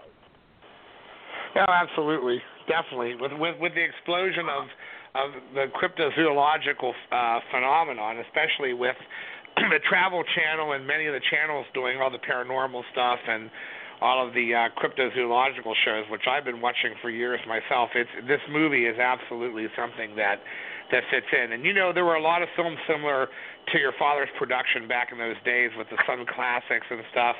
But The Legend of Boggy Creek was always a cut above the rest. It was a beautifully shot film, and just the way that it mixes live acting and, and documentary is something I think that definitely makes it the best of all those movies. So we're very excited about seeing it restored. It's going to be uh, quite a quite a piece of work on a big screen. The restoration looks absolutely uh, terrific. shown, yeah. Uh, the town that dreaded sundown too, George. Yeah, well, so I, I What's told that? Pam uh, when I booked. Uh, you know, me and Pam and I had you know had some conversations online when I booked the film originally for April. I mentioned that to her that we did show the town that dreaded sundown uh, at uh, one of the April Ghouls, I believe. Yeah, we did actually was- quite a while ago. That was that was one of the films that just really worked so well at the drive-in. I I mean we're we're big we're big Charles Pierce fans. I mean I loved, you know he did so many entertaining films. I mean I just watched The Norseman again, and uh, with Lee Majors and Cornel Wilde, and it's like Right. I'm like I just Yep. got, I mean his he got so much out of a I mean you know that the, these films that he did were not the highest budgeted film, but they have such a, a gr- and most of them were sco- shot in scope, and they have such a grand look to them. And, and the Yep. the the, uh, the westerns he did, like Winterhawk, I mean, they have such production value, and he got great. I mean, he was he had, he had great actors in his film, that Ben Johnson and people like that, Andrew Prine. Just just just just I just absolutely love his movies. Good Thank stuff. you. He, he really he worked hard to you know he he really wanted good actors. Slim Pickens is you know bootleggers. We just uh, put that into 4K. About Also, the I Evictors too. That's another one. The Victors, yes. Oh yeah, Victors, Evictors yeah, is terrific. Dick Yeah. Morrow and Jessica Harper and Michael Parks. Michael Parks. Yeah, Michael that. Parks. Wow. That no, Yeah. that's a terrific I- movie. I remember seeing that on HBO. I first saw it on HBO, but uh, I don't know if But- you know that the movie poster for Evictors was done by Drew Struzan. No. You know Drew Struzan, who did Back to the Future, and that's that, there's a No, I did not know that. Not at all. No. it's a Uh-uh. great it's a great poster. Yeah. And so, do y'all know about the Legend of Boggy Creek poster? You know that There- the whole story behind that. No, not at all. Oh, you're gonna love this. Okay, so so you know my dad did this on practically no budget, and he had gone to Los Angeles to do his post production work and gotten in with Jaime Mendoza Nava, the composer, had Yeah. uh, had founded this production house, post production house, and so that's where they had done the work. So he introduces him to Ralph McQuarrie. Ralph, uh, this is so the Legend of Boggy Creek was his first foray into the entertainment business. He had done some work for NASA. I don't Right. quite know how NASA and the Fouke Monster uh, mesh, but my dad hires him for that. He does the paint. He does a the poster as a painting first. My dad brings it back to Texarkana in 1975. Ralph McQuarrie goes to work for George Wow, Lucas I had and I creates- had no idea. Nope, no idea. Yep, and creates Wow. everything Star Wars. So he's actually Yeah. uh, Lucas hires him on the spot with the says he had brought in some movie posters. He also did uh, Town That Dreaded Sundown, Ralph McQuarrie. So if you've ever noticed a resemblance between the Falcon Monster and Chewbacca, it's because they Yes. are created by Wow. the same artist. And there Wow. are also parallels between Darth Vader and the Phantom Killer. So and Wow. there's other correlations too, but yes. So Ralph McQuarrie did uh he did the poster for Winter so so Legend of Boggy Creek, Bootleggers, Winter Hawk, Winter Autumn, and the Town that Dreaded Sundown. I had no So, idea. and then I get, yeah, and I guess he was busy doing something else when Evictors came along, so he uh, asked his friend Drew Struzan to do Evictors. So, isn't Amazing. that isn't that crazy fun? It is crazy. I had no idea because I grew up on Ralph McQuarrie's Heart because I'm, of course, was a Yeah. Star Wars fan. Seeing and George and I both saw it in the theater. How many times? And you bought the Art of Star Wars books. There were these beautiful, large. Um, You know, you know what I'm talking about. Those giant uh, Yeah. Yes. Table books, the the coffee table books. Yeah. Yeah, they're beautiful, and his art is uh, amazing. Have you seen the uh the book Archives, the art of Ralph McQuarrie? No, I have not. that? So that's a really good one too, and that includes all his work, and that has the Charles Pierce work in there, and it's dedicated partially to my dad. That book. That's amazing. That's a great legacy. Isn't that fun? Yeah. It is so, incredible. Uh, yeah. So he literally gives him his first work in the film business. Awesome. Uh, oh, and here's a, here's another fun here's another little fun part about it. The bottom part of the you know where it's all Legend of Boggy Creek and it's that part on the actual painting is cut and paste. Yeah. And that was done by the art director who's listed on the film, John Ball. And John Ball did about five movies, I think, for my dad, including Dreaded Sundown and Evictors and The Norseman. And uh, after he left my dad, he moved to Kansas City and he went to work for Hallmark Cards. And he is the creator and founder of Shoebox Greeting Cards. No idea.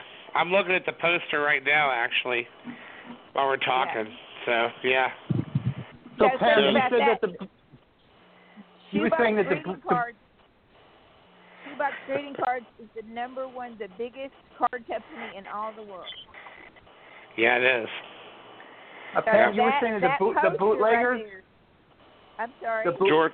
the bootleggers is going to get uh, you're doing a restoration for the bootleg bootleggers. Is it going to be released uh, on um on Blu-ray and that sort of thing too? So yeah, I'm working on. um I haven't gotten that far with the Blu-ray yet. What I did is I did restore it so that we could play double features at the drive-in this fall. So I Nice. want to play.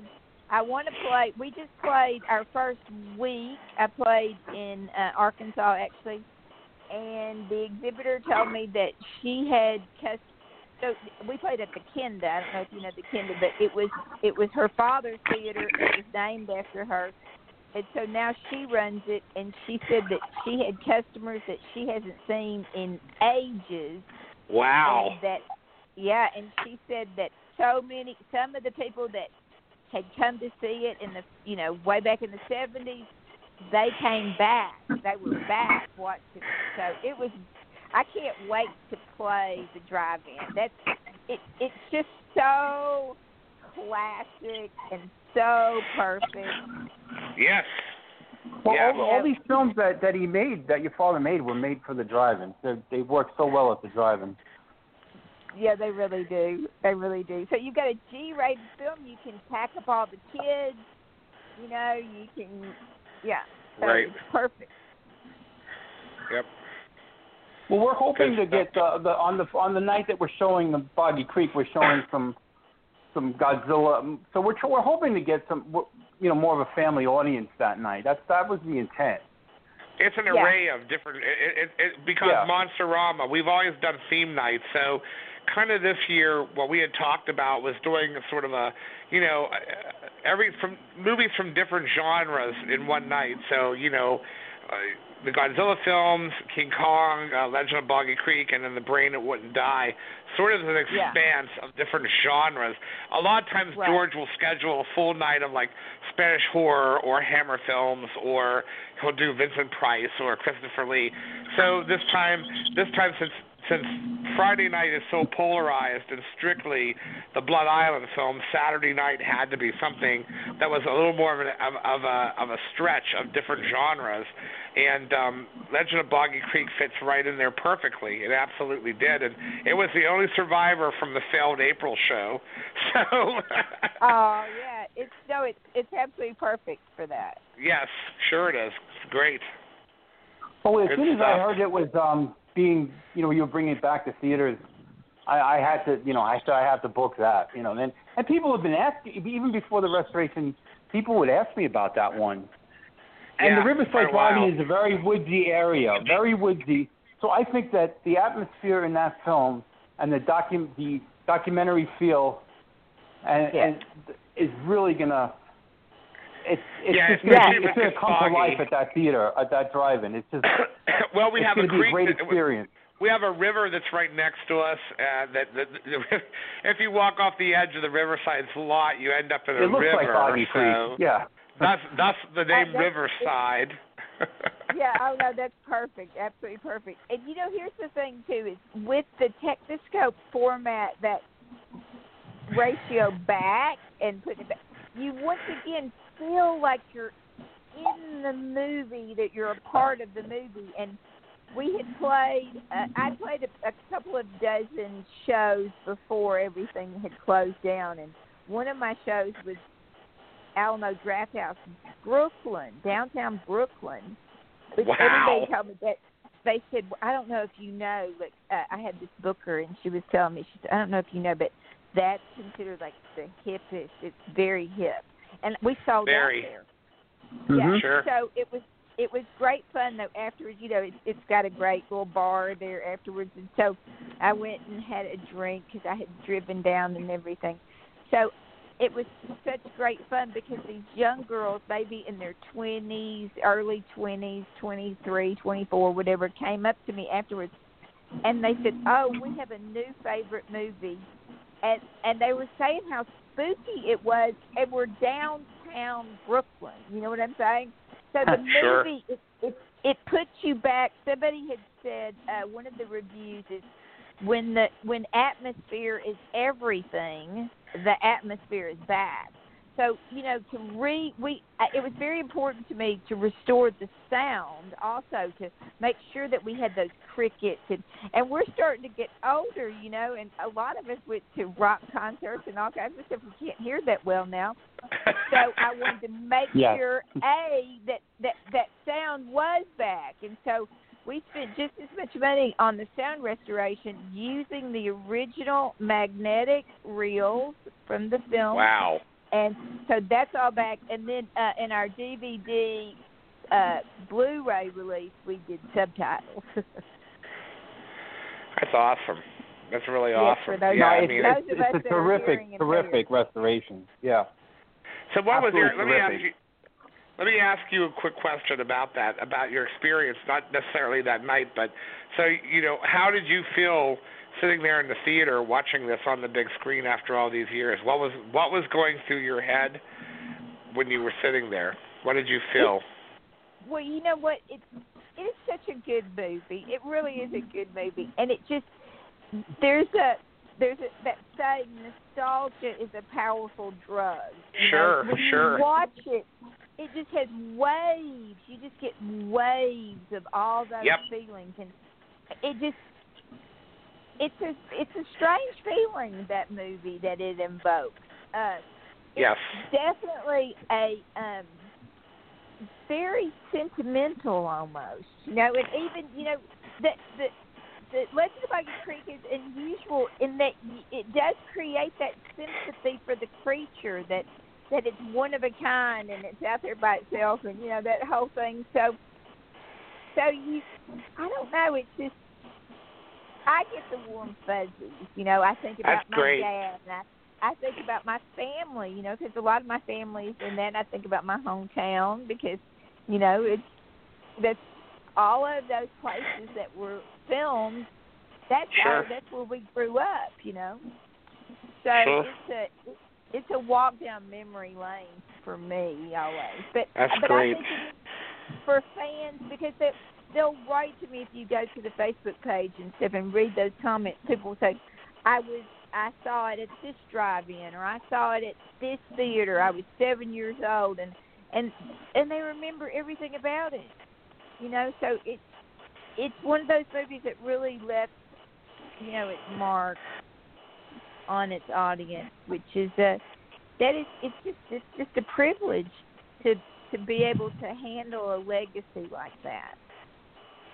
I think when it came out, this was a huge hit when it came out. I mean, this is a low budget independent film, but it was competing with Yeah. major Hollywood movies, and it was it was breaking breaking box office records at the time.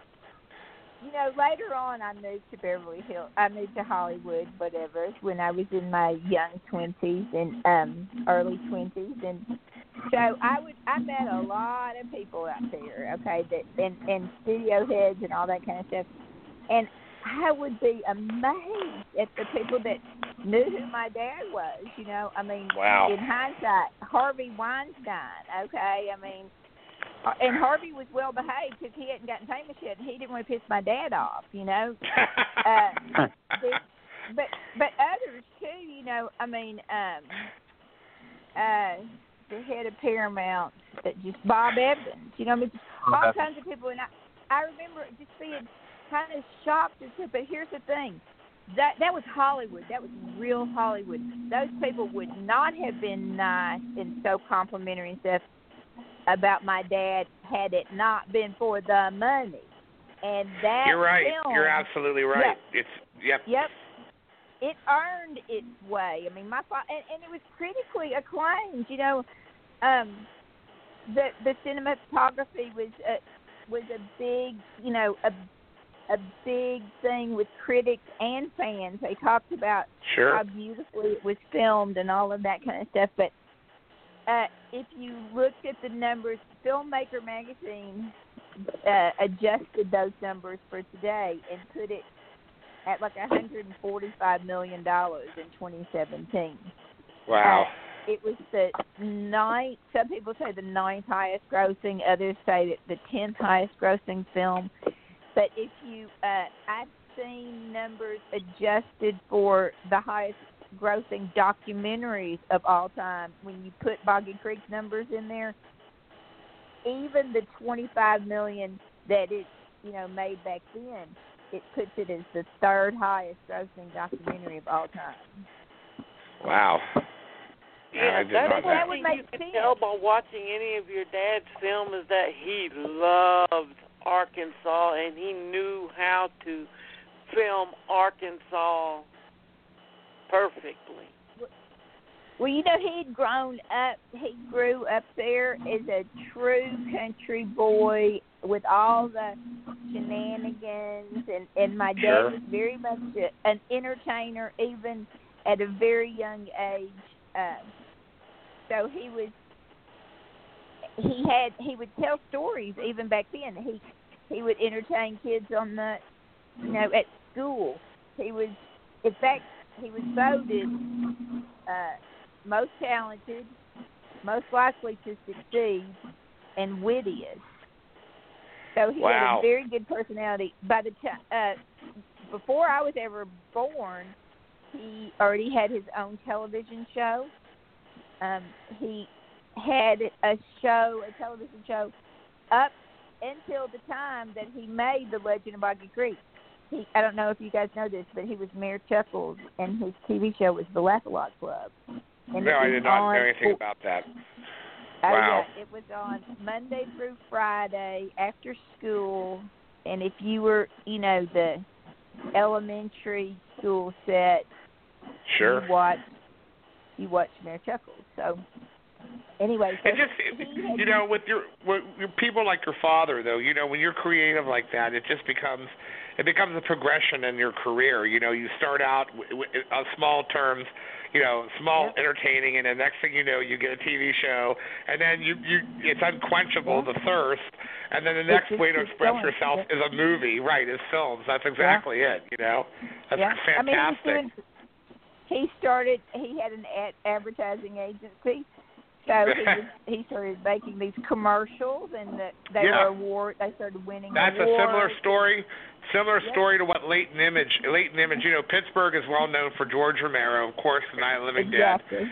And uh, you know, those people are fantastic. And Latent Image was an advertising firm that was making commercials and stuff, and they decided to make a horror movie on the on the, the side called Night of the Living Dead, and it's exactly the same parallel. You know, it's just Yep. you you you you got the creative talent and you got the thirst, and you pursue it, and the next thing you know, you got a movie under your belt, and the next thing you know, it's 30 or 40 years later, and the film is restored, and younger audiences are discovering this remarkable piece of work, you know, that otherwise they would have never known about. You know what I mean? They've they've seen stuff that relates to it, but they were never actually exposed to the source in itself, That- and that's what makes it wonderful.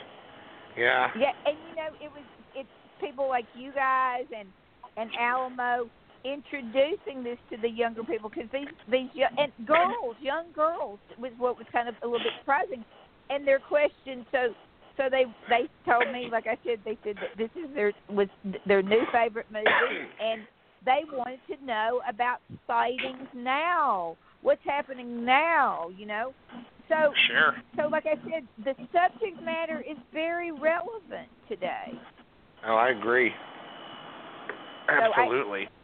I'm going to try to drive down and see it that weekend. okay. Well, if you do, you'll be guest of honor. we would more Oh. than love to have you. Yes. Yeah, to see it at I- a drive-in would be just such a treat. Now, so I, it- I'm going to try to do that. Wait, it, wa- it, We wait, have- it, wa- did play at one drive-in this year, didn't it? I don't know. Yes, so it, it just yeah. So we so far it's just played the, at the Kenda so far, but it was like I said, it was a great response again at that drive-in, and you know, and then so you guys will be my second, and I wasn't able to go to We- Kenda in Arkansas. We were supposed to be the first, but you know you can't yes, you were with the way things yes. are. Well, it, I'm not. You know, I was hoping it would be the first, but you know, we're still doing it, so I'm happy. You know. Yeah. You know, well, George- I mean, just George- think of Arkansas. Think of it as being Arkansas because that because that's where the legend kind of started. So it feels like I have to do that It's just a as the cursory kind of. Thing. Oh, I agree with you, know a what I mean? 100% sure. Yeah. Yeah. Yeah. Definitely. When- when I yeah, was it's it's back, it's Yeah, you know, we I went back and we premiered last year at the Perot Theater, which was uh, then up for. We were nominated for best live event, and I believe we got first place. No, second. Wow. I'm sorry, first. No, first runner up. We got first runner up, and um, that was great fun. And and I four walled it just like my dad had done, which was uh, very scary. It was terrifying. well, I I, don't- I don't like four walling. I I thought about my dad so many times leading up to that, thinking that think, because you know my dad didn't know it was going to be a success. For all he knew, it was going to be a giant flop. well, that's a chance you take as a filmmaker. You Yeah. know. And, and, and the Yeah. thing too is the thing that George and I, you know, uh, the thing that we've we've talked about it on our show. We do a little movie thing uh, once a month now during COVID on our community page, and uh, then we've been doing Steve's show here for a number of years.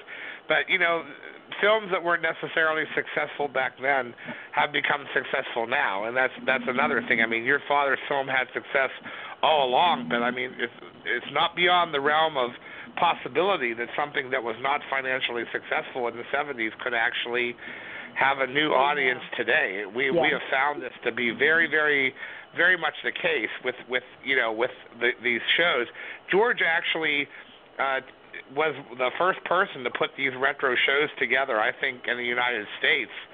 Um, At a drive-in. At a drive-in. Yeah. At a drive-in. He was the first, believe it or not, because he the whole story is interesting. You know, he's in Long Island and he came all the way to Pennsylvania before he found a, a theater, a, a drive-in theater that was actually interested, because people didn't think that this would be something that would work. And here we are, 14 years later, and you know it's been an incredible journey, and you know you're just part of that, and that's spectacular. You know, it, there's a whole new audience out there, and I think it's very relevant today, like you said, and I think a lot of people are experiencing it for the first time. You know, good a lot stuff. of people tell me that they come from all over the everywhere to come to y'all shows. That's They true. have. Yep. We've had people Yeah, flying from exciting. California. Yeah, that's Yeah, we've had people You know, take planes. Yeah. Some That's the same Canadians. way with Boggy Creek. We've had, you know, when we premiered in in in Texarkana, we had people from all over the country come in, and then we also like in these shows at at the Alamo or whatever, people have come and driven. I mean, one guy and his mother came. They drove eight hours each way to the Insane. Yonkers show. Yeah, Well, you know, you know, going down to see it where it's filmed though is also part of the allure because if you're showing that film in the backyard of where it's mm-hmm. filmed, you know, people Yeah. are interested in seeing the town. That happens here with the George Romero films in Pittsburgh. People love to come to the the George Romero conventions and stuff here in Pittsburgh because they could also see where the film the filming was done and all the, the you know the local folklore and stuff and that's another thing that makes that movie very appealing especially when you're showing it where it was filmed that people will drive for that or fly for that. Absolutely. Right. that's great And I don't know if you guys know Lyle Blackburn, but uh, Lyle and uh, and Craig Woolheater put on the Spout Festival, so we did that at the same time, and it was great fun. People they Good. they gave tours. You know, they had a little bus and they gave tours. see that's spectacular yeah Yeah, because We do that here in Pittsburgh. Boggy Creek. yeah, it was it was and that great works fun. for us good Yeah. stuff i can't wait for you to hit all the conventions because you're going to have so much fun when you go to I conventions you know, Boggy Creek has the best. It really does. They have it. It has the nicest fans. Really great people, and You got to get into Chiller. You should do Chiller up in Parsippany, New Jersey. It's the biggest. Uh, once all this COVID stuff is done, it's the biggest convention. I think. I think George will agree. Probably the largest convention in the United States in terms of, uh, you know, uh, genre stuff, uh, different movies and everything. And you know, it's it's just overwhelming. It's a it's it's a circus for three days of hundreds of people, and you just you're just going to be blown away. It's so fantastic to get out there and meet those fans. You know, they're everything. They make it work. Monster Bash too. I was supposed to be at Monster Bash this year. Yep. Well, yep. That's yeah, Monster convention. Bash. They're going to do. They're actually considering this their convention because they're not far from where the drive-in is. So they set up. They're going to set up a whole concession. Yeah. Uh, I mean, in the concession stand. So they're they're they're considering this their their convention because they can't have one indoors. Right. So Yeah. He- He's been So, uh, coming. Ron Ron's been vending. Ron from Monster Bash has been vending at uh, George's drive-in event for I think almost the whole run, maybe the first two yeah, years almost he wasn't at least there. but ten he- years. Yeah. He's been there. He's been there for quite a while. So Nice. I went to um my kids my kids make fun of me the way that I talk, but horror hound sometimes when I say yeah, I horror know. I know they- Horror Hound. Which one? Horror Hound. Cincinnati. Yeah. Well, so we went to the one in Indianapolis. Oh. Okay. Yeah. And so yeah, they have uh, three: that, uh, Indianapolis, Nashville, and the other one you said. Right. Nashville would be fun to go to too. I really want to go to Comic Con too. I know it's a little bit different, but if you think about it, this so so you know, I have to I I was told early on, think like your dad. So I try to put myself and now my dad never owned or controlled the Legend of Boggy Creek. He enjoyed, Right. you know, he enjoyed the financial success of it, but he never uh, owned it or controlled it, and they didn't have merchandising the same way that they do Sure. now. So Nope. you know, but but the, but the Legend of Boggy Creek is perfect for everything from graphic novels because this still happens today. You know, you know the uh, these sightings are still happening. So the legend really does continue. Sure. You know, and there's all kinds of things. I've been working on a point of purchase, like display for my the packages, the DVD Blu-ray packages, and everybody was they were saying, "Oh, we want a standee of that," you know. So I've been kind of working on that stuff also. But when you think about it, who better to have the to create the image of Bigfoot than Ralph McQuarrie? Right. You know, And that's Yeah. a great image. Yeah. I didn't know that. I had no idea. I was looking at zooming in on the poster and looking at the poster, and you can clearly see, in comparison, you know, as you were saying about Yeah. the artwork for it versus Chewbacca and stuff. Yeah, I mean, maybe it was Yeah. a subliminal thing all these years, and I looked at that and didn't quite realize the connection Yeah. until you said it earlier. It's incredible. isn't that fun? Uh-huh. It is fun. So- yes, absolutely. Yeah, and so because it's, I mean, when you think about the Legend of Boggy Creek and all the first, you know, so it's one of the very first independent films. It's the first docudrama. It's the first documentary with its own musical score written for it. It's the first full-length feature on Bigfoot. Um, it it held the ROI uh, highest ROI in film history until Blair Witch broke it, and then I think Paranormal Activity then broke Blair Witch's. But uh, so it had it also held concession stand records for many years. Um, Wow. And that's actually it was the concession stand uh, sales that actually originally got Mr. Houck's attention the distributor in the film. So, which is an interesting thing with Boggy Creek, the distribution I have found. So, you guys know that I'm distributing independently Sure. through my website, through my website www.legendofboggycreek.com. And my dad, when he was when he was making the film, was looking for a distributor. He called Hollywood.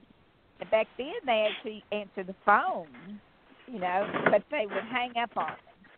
And Of course. so later on, he he would make he made a big deal because Sam Arkoff specifically hung up on him. So oh. later on, when he did his deal with Sam Arkoff, Lord. Isn't that ironic? Yeah. Yeah, he that would, he, great. he must have made he must have made like I, I'm think, think, thinking five movies for Sam Arkoff after that, right? So three, Maybe. I, it was three, I think, but it was supposed to be five. I don't know. But I, He he made- never well- made well- any money with Sam. Well, well, incredible. Bray, Bray, Grayeagle, Winterhawk, uh, Town of Dreaded Sundown, The That's Evictors, and The story. The were all released yeah. by Yeah. Markov. Yeah. Yeah, that's a great story. God, Yeah. he hung up on him, and he turns out to be one of his most successful film franchisers or whatever directors. Well, he did. Yeah, it's, I count five films that he did for American International that Charles You know, Pierce did. Hollywood were is a dreadful and they were all really good, and I think they all they all did well. And They did Wow. very well. yeah, and they were all Hollywood is a now good. it's, dreadful uh, mess. Down south back then, Excuse you me, sell a movie just on Pierce's name. It would like he be he was one of the directors like down south where his name will be above the title of the picture. Sure. Charles B. Pierce's Greyhawk. Charles B. Pierce's Well, you knew what you were- you knew what you were Dreaded getting- But here's, here's the irony: is it would say Charles B. Pierce's and everything, but my dad never owned those films. Yeah, Yeah. that's the way it was. Yeah. Yeah. That's Yeah. the way it was. They fought. They had a fight to get back the rights to Night of the Living Dead. It wasn't until the Yeah. restoration done by MoMA that they actually owned the rights to their film. That's the way it was back Yeah. then. You churned the film out, the distributors took it, and you got a cut of it, and you didn't own the product, and that's terrible. That's you right. know? But you know, I mean, think about. I mean, Clint Eastwood doesn't. Um, I mean, Warner Brothers owns his movies, really. I think you know. Yeah. I mean, it's this is the way it works, and that. That somebody had said to me early on. They said, "Do you know what a rare position that you are in? That you own and control such a beloved classic." And they said that's reserved for names like Disney, Warner Brothers, and Turner. You know, Sure. and when that happened, when they said that to me, it it took it to a whole new level of responsibility. I felt like I had, you know. Sure. And one of the things, you know, early on is, you know, Mr. Ledwell had said something when I went back to him, you know, to get the rights and stuff. I thought my dad had come to him. He said, "Your daddy never came back here," which was very embarrassing. I have to tell you, it's a little bit stunning. You know, I had to regroup real fast on the phone, and I said, "Well, would you let me do it?" Because, you know, at that point in time, everybody was crying for a Blu-ray disc by then, and Right. so, you know, I said, "Well, you know, would you let me if I can find a if I can find a good copy and stuff? Would you let?" And he so he said yes, you know, and um, so it took four another like four years to find one. I don't know if you guys and we we did find it at the BFI, the British Film Institute of all places. Wow. Wow. And when when my father and Mr. Ledwell had broken up, they split up in '75. They actually split up over Dreaded Sundown. My dad wanted to make Dreaded Sundown next, and the Ledwells, you know, were very prominent in town, and they uh, there were some of the victims' families were very much still alive, and they said, "No, Sure. you cannot make this movie in town." And you know, my dad moved. He moved to Shreveport, Louisiana, the town over. But the Ledwells couldn't move. They couldn't leave. To, you know, that was their hometown. So they ended up. Now, my dad didn't end up making that till later, but uh like I think that was the fifth film. But he wanted to make it almost right away. You know, that's what he wanted to do. So, uh anyway, they he was telling me that. So anyway, it was just my dad turns out to be. I don't know if you if you knew, but my dad was the one that was bootlegging the movie. But so they were flying low under the radar. Um, Oh well, Oh, hey, so- whatever it takes. yeah. So so what he he get way down on his luck, you know, because as an artist, that's what they what happens, you know. And then he would go and he would make one of these bootleg deals. But at the Mr. Ledwell told me that when they broke up in '75, they ordered all of the copies back to Texarkana, which there were 650 something like that copies, and each copy of the film consisted of five reels of, you know, five reels. And so when it all came back there, he said they were inundated with film, and so they destroyed it. Oh, so wow. That's why, Ah. that's why there are no copies left. And, There's and no Mr. 35 millimeter prints. Yeah. Right. Yeah. Yeah. So Well, thank God for the Quentin- BFI. Yeah. Yeah, no, seriously. So, so for a long time, Quentin Tarantino would say that he had the only known 35 millimeter. But the thing is, is you know, you can't just call Quentin Tarantino up and say, "Hey, could I borrow that?" You you can't even get people on the phone. Period. It's just you know. we No, live in a I know. World. Yeah, so Yeah. that's the same kind of thing. Is you know, I would have thought that that I would have been able to. You know, I didn't even hear from people who said, "Oh, this would be perfect for for Criterion or or or whatever." Nobody even no. I never even heard from anyone. And you like again, you cannot get those people on the phone. They do not answer the phone. You know. And Which is a shame. You would think he'd be pushing for that to get restored. You know, if he's a fan, he's a fan of all these films, and I'm sure he loves that one. He's got a print, and ah, it's a shame. But at least, at least it happened. Yes. So I mean, so Yeah. I ended up. I just. I, I thought, well, I'll get a distributor, but the thing is, is nobody was showing up, and I had every day. It was just over and over and over the fans saying to me, "When are you going to release the Blu-ray?" When are you know? And I was like, "Oh no, what am I going to do?" And it's like, I I got to release it. I'm just going to have to do it myself, and you know. And I remembered my dad. I remember, so I would live with my dad at different times, you know. Um, when he was making movies or just anyway. I remember in the early '80s. Y'all remember, uh, like Christy Whit? I think her name was Christy Whitman, or something. She'd sing that "One Day at a Time," "Sweet Jesus." Christy, Yes. Christy. They Yeah, I used know to who have the commercials for her records Christy on Lane. TV. Wasn't it Christy, Christy Lane? yes, the, con- Yeah. the gospel and it would singer, say, like, right? Call Yeah. one eight hundred. Yes. Da, da, da, da, da, da, and and I don't know. My dad said, "Oh, see, she owns all the rights to that." And he said, and I remember him saying that that's kind of what he would do if he, you know, he said if you could have the, you know, well, my husband was in his business is intellectual property, and so I spent a long time in that, you know, kind of, and, and looking at it differently. So it seems like when you were asking, like, is it unusual? It almost feels like fake. You know that this Yeah, is always yeah. supposed to happen, and even in the movie, you know, about halfway through, the the creature disappears, and nobody really knows where he's at or what he's doing. You know, and then he comes back, and it's almost oh like boy. that. You know. So anyway, it's Well, uh, that's a whole journey in was, uh, itself.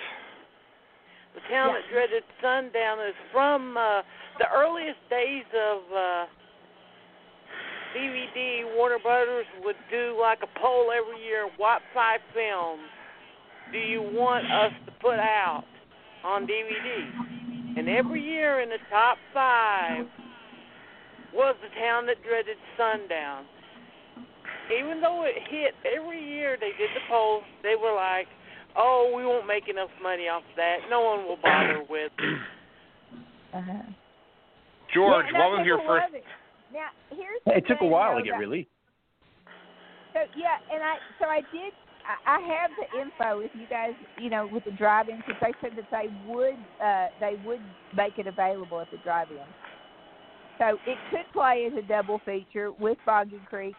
The the only thing is when I was thinking about it, the reason I went back, I mean, we have the original negative uh, bootleggers and stuff, so we used that, and I thought let's just go ahead and and get that digitized and all that. So he they went ahead and did it so that I'm thinking to myself as a G-rated movie with kids, Boggy Creek is already pretty. You know, it it could be terrifying for a kid.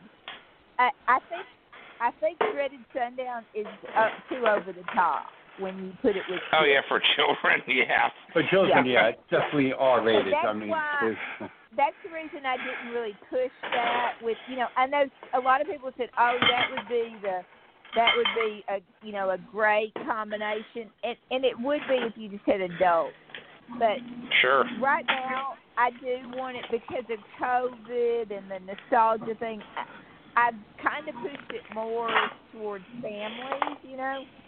Um because like I said, that's a lot of the feedback that I get is people telling me about what it meant to them and their family, and you know, so that tradition kind of side to it. Well, that's heartwarming. I know that I was gonna say. Is uh, one of those that those of us that are Charles Pierce fans will probably go see more with Boggy Creeks and Town of the Dreaded Sundown because of how rare it is. Yeah. Well, and you know, true. my first experience with with Boggy Creek was VHS. Was it yours, George, as well? I'm assuming, or how? Where did you first see it, George? I was it on on, TV I or? saw it on television. I saw it on television in the the usual pan and scan version. I think and I think So Chiller Theater here in Pittsburgh ran it. Yes.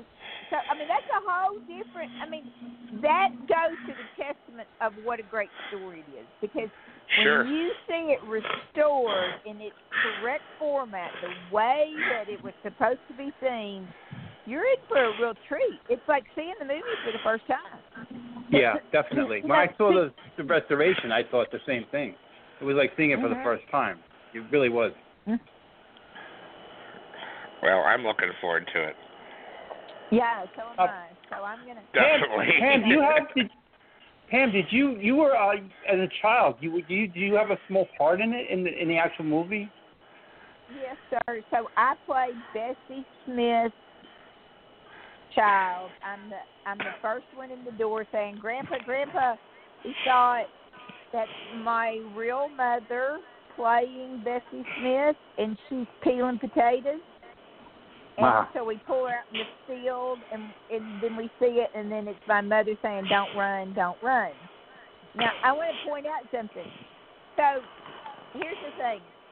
I, I talked to Travis uh, pretty early in this, you know, adventure, whatever, and so I said to Travis, I said, Travis, how did you, you know, how did my dad find you?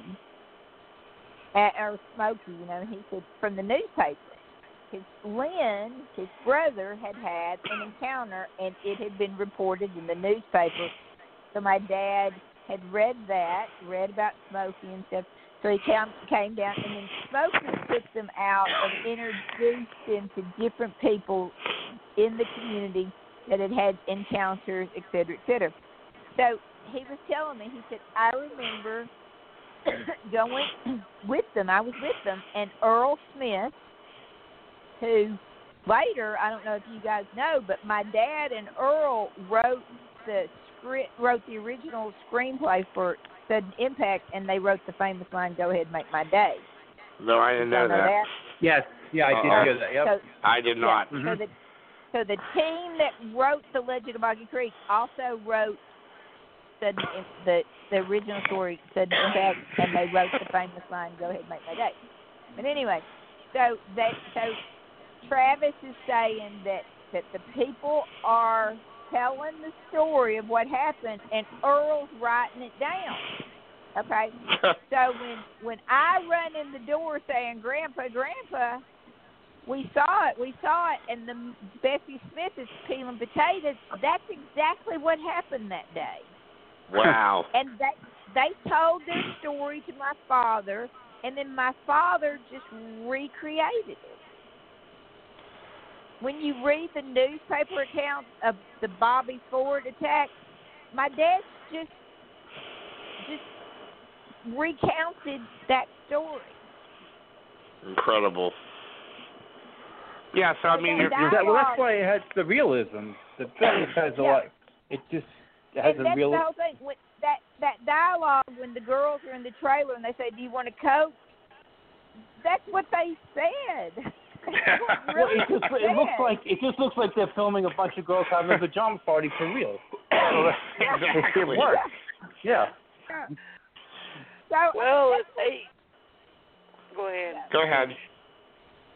so it wasn't it wasn't a real complicated thing and my father was just i mean my dad recognized an opportunity and i mean he was telling stories my dad used to do the little cartoons the little stick cartoons on the edge of a book and then he would then he would flip the pages to make the little cartoon you know and he would make the stick person running and jumping and then you know whatever i mean he was always creating some kind of entertainment you know Right. so it Yeah. was that story was uh i don't know if you guys know but he was to he was to make another movie at first he was to make an adventure kind of mountain man film um that turned out to be something else later on that I think Earl did, that Spirit of Chikara. But it was called Bright River, and they had gone to Los Angeles to do the pre-production work, and they were driving down Sunset, and they saw some teenagers walking down the street wearing Fouke Monster T-shirts. And Wow. so they said, my dad saw. He was like, stop, stop, and he jumped out, and so he said, and I read this in an interview in like Variety or something. You know, when I was going back researching this, you know, just in the beginning. And so uh, he said that by the time that they were getting back in the car, he said that he told Earl, Earl, we're making the wrong movie. We got to go home. Wow. So uh, yeah, so it was it was meant to be. You know, what I mean, the the whole thing with the Fouke monster and that phenomena was already. You know, I mean, people were obsessed with it. You know, I mean, the whole thing. I mean, what is this? What do you say? You know, and it being in the newspapers. I mean, it was kind of it was a big buzz before my dad ever made a movie about it. He made the right sense. choice, that's for sure. Yeah, Yeah, definitely. Yeah. That's good. because the longevity Yeah. and just the fact that And it's a monster original movie. It's just Well, he's he's immortalized the folklore legend is what he's done. exactly. It's Absolutely. exactly. Right. Right. So it's Well, the it's- original title was Tracking the Fouke Monster. well, Hmm. And the the uh so I don't know if you guys I have a YouTube channel, Boggy Creek, and there are there's a little bit of outtakes in there. And Okay. there's Travis. Travis is in there behind the scenes and there's a giant clap uh you know, the clapboard or whatever and it says Tracking the Fouke Monster. Oh, so that was a shooting title. Yes. Yes. Oh wow. wow. So I didn't know that and, either. Uh, and Earl, you can see Earl in that also. And Earl, um, as I said, he and my dad wrote the uh, original story by Story Treatment. Is their is their credit Wow. on Sudden Impact? Yeah. Okay, there's So like that's four minutes too. left. Thank you guys for thank you definitely thank you Pamela for showing up. People, whenever you get a chance to do this on the big screen, you need to or go to Pamela's website. What's that again? It's www.legendofboggycreek.com. Go there. We'll get you posted, Pam. Blu-ray. We'll get you And- posted on the drive-in page. Yeah, Yeah. and I'll talk to you again, Pam, about the about the getting the It's the a pleasure meeting you. to the theater. Yeah, and um, if you can make it down, like I said, you'll be guest of honor. We'd love to have you at the yeah, Actors I would love to. I'm going to try to do Yeah. this. Um, yeah. So uh, there's a, a couple other things I've been working on that I'll be hopefully announcing soon. So, but um, All right. Anyway, yes. I appreciate you guys inviting me over and um and on the show and please do tell all your friends that the Fouke Monster is back. And All right, better than ever definitely. Thank you. Thank you Pleasure. very We're looking much. forward to the screening. Thanks, See Steve. soon. All right. See you, Pam. Thank and you, I'll be seeing Bye-bye. you guys on Labor Day weekend. And I Good. hope when all the listeners get to see my face, they don't instantly get violently ill. Make sure you wear a No. Hat. Oh well. Oh, I'll you wear don't my look sombrero. I'm gonna hang up, you guys. We're having a wicked thunderstorm here. So. We had one earlier. right, I'll see you. thank Good night. Good night, Pam. All right. Thank Lock your Bye-bye. Good night, Steve. Good night, team. Yeah. Good night. Thank you guys for showing up. Thanks, Steve. It's been lovely and thanks, as Steve, always. for bringing on the great special guest. Yeah, we appreciate it. That was Bye. a great show. I, I wish you could last longer. Yeah, bye. Okay. Bye. Good night. Okay, now to wrap things up, uh, Wednesday, me and Nate will be back. It's going to be good directors, bad films. We're going to be talking a little bit more about George Romero, then a little bit about good directors and the worst films they've ever made. And Saturday we'll have Marcus Koch, director of Bloodshot and Rot, as Gorefilth and uh, Fred pretty much talk to him, and I'll be sitting in the background like with this. And next Sunday, who knows what's coming up? Thank you guys again for listening, and don't forget on the Labor Day I'll be on the Drive-In Monsterama live show. And with that, good night, everybody.